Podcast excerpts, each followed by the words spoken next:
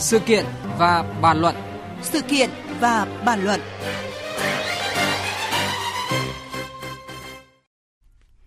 Quý vị và các bạn đang nghe chương trình Thời sự chiều của Đài Tiếng Nói Việt Nam. Thưa quý vị, thưa các bạn, hàng triệu cổ động viên Việt Nam vừa có một đêm mất ngủ khi mà đội tuyển bóng đá của chúng ta trở thành đội bóng đầu tiên giành quyền vào tứ kết Asian Cup hai không một chín khi đã đánh bại đội tuyển Jordani sau loạt đá penalty cân não. Và đây là một trận đấu thể hiện tinh thần thi đấu tuyệt vời của các cầu thủ cũng như là tài cầm quân xuất sắc của huấn luyện viên trưởng Park Hang-seo. Điều gì đã làm nên sức mạnh tập thể của những chiến binh sao vàng? Và chiến thắng này có ý nghĩa ra sao với người hâm mộ và những nhà quản lý, quy hoạch chiến lược phát triển và của bóng đá nước nhà? Tinh thần chiến đấu tự tin, đầy quả cảm, khát vọng chinh phục đỉnh cao của đội tuyển Việt Nam đã truyền cảm hứng và lan tỏa rộng khắp trên các lĩnh vực của đời sống xã hội như thế nào? Cùng bàn luận về câu chuyện này, ngay sau đây biên tập viên Hải Quân có cuộc trao đổi với nhà báo, bình luận viên Vũ Quang Huy, giám đốc kênh thể thao vê tê xê ba, đài truyền hình kỹ thuật số vê tê xê thuộc Đài Tiếng Nói Việt Nam. Trước tiên xin cảm ơn nhà báo, bình luận viên Quang Huy đã tham gia một sự kiện và bàn luận cùng chúng tôi. Vâng, xin chào thính giả của Đài Tiếng Nói Việt Nam. Thưa anh, hàng chục triệu người hâm mộ bóng đá nước nhà đã trải qua hơn một trăm hai mươi phút đầy kịch tính căng thẳng để rồi vỡ hòa niềm vui chiến thắng sau khi cầu thủ Bùi Tiến Dũng sút thành công quả penalty quyết định giúp đội tuyển Việt Nam vượt qua Jordani để trở thành đội bóng đầu tiên giành quyền vào tứ kết Asian Cup hai không một chín. Anh có bất ngờ trước kết quả này không ạ? À, tôi không bất ngờ, bởi vì tôi đã nói khi kết thúc vòng bảng rằng Việt Nam chúng ta hiện nay có lẽ là chỉ dưới cơ những cái nhóm hàng đầu của châu Á như là Hàn Quốc, Nhật Bản, Iran, Ả Rập Xê Út và phần nào đó là Australia thôi. Thế còn những cái đội khác mình hoàn toàn có thể chơi năm mươi năm mươi. Và biết vậy nhưng phải nói hôm qua cũng rất bất ngờ trước khí thế, trước tinh thần của toàn đội. Hiệp hai mình tạo ra cơ hội liên tục, áp đảo về mọi chỉ số và tạo ra hàng loạt cơ hội, những cái pha sóng gió, thì đấy là cái điều mà thật sự xúc động. Và có thể nói bóng đá Việt Nam đã có một trận đấu đỉnh cao nhất trong nhiều năm qua để mà chúng ta xác lập một cái vị trí là chúng ta đã nâng trình độ lên và tiệm cận với nhóm đầu bảng của châu Á.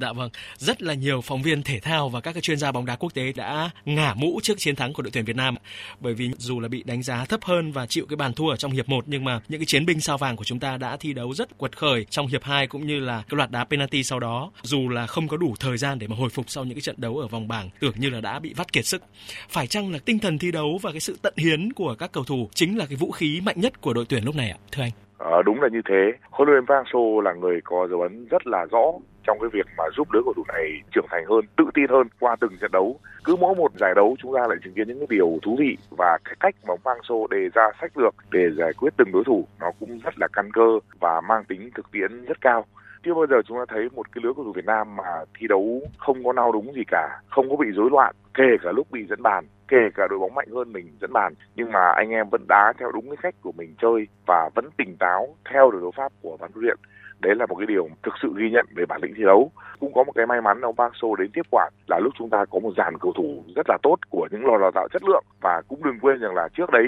thì mình cũng đã đi World Cup u hai mươi thế giới. Đấy thực sự là bước ngoặt, một cú hích trong đá Việt Nam để toàn thể cầu thủ Việt Nam có được sự tự tin rằng mình đã có mặt ở sân chơi thế giới rồi, thì bây giờ tại sân chơi châu lục mình hoàn toàn có thể tạo ra những cái điều thú vị tiếp theo.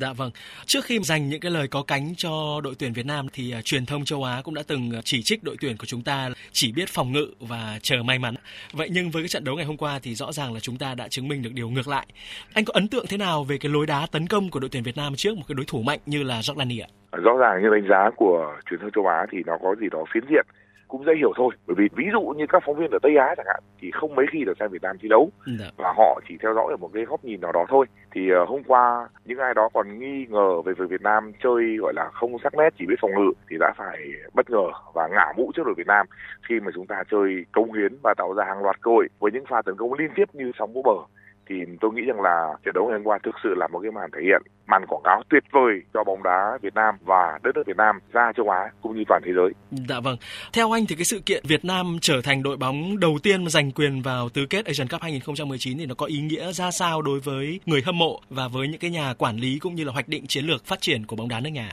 À, thực ra bóng đá Việt Nam lâu nay chúng ta vẫn phát triển, mọi người vẫn nỗ lực, nhưng mà đâu đó vẫn có những cái nghi hoặc là chúng ta đi thế này có đúng hướng không. Kể cả năm hai không không tám vô địch lần đầu tiên a ép ép Cup thì cũng cứ nói với nhau rằng là phải chăng chúng ta gặp may.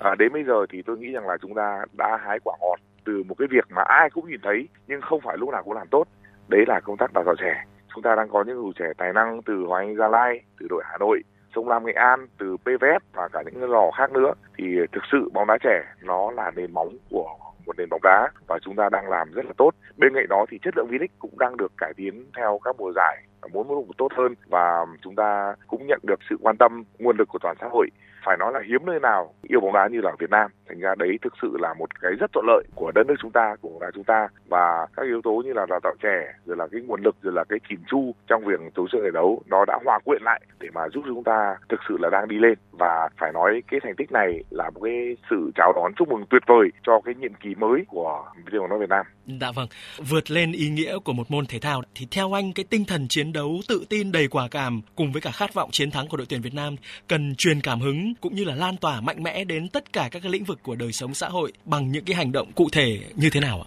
À, tôi nghĩ rằng là chúng ta mong chờ đội tuyển tiếp tục đi sâu vào những cái vòng trong. Tuy nhiên là trong bóng đá ấy, đôi khi mình cũng phải có những cái thực tế. Trận đấu tới thì mình gặp hoặc là Nhật Bản hoặc là Ả Rập Xê Út thì cũng không nên bây giờ thấy mình đá hay quá mà cứ lúc nào cũng phải đặt ra khẩu hiệu là Việt Nam vô địch, thì đôi lúc cũng tạo áp lực cho các anh em nhà mình. Thì mình nên coi đối thủ sắp tới ở tứ kết sẽ là một trái núi và sẽ thêm một cơ hội để cầu thủ Việt Nam vượt lên chính mình, để làm nên một điều gì đó kỳ diệu. Có khi trong bóng đá cái sự bình thản sẽ mang lại những kết quả đặc biệt, và bóng đá châu Á thì nói vậy thôi chứ ngay cả một số nền bóng đá lớn thì đôi lúc người ta cũng có những sự thiếu ổn định và thiếu tập trung trong từng trận đấu, mà cái sự tập trung kiên định lại là điểm mạnh của mình. Thế thì chúng ta hãy chúc cho anh em vượt lên chính mình, chúng ta hãy cứ cống hiến đi, hãy cứ làm thật tốt đi, rồi những cái điều tốt đẹp sẽ đến.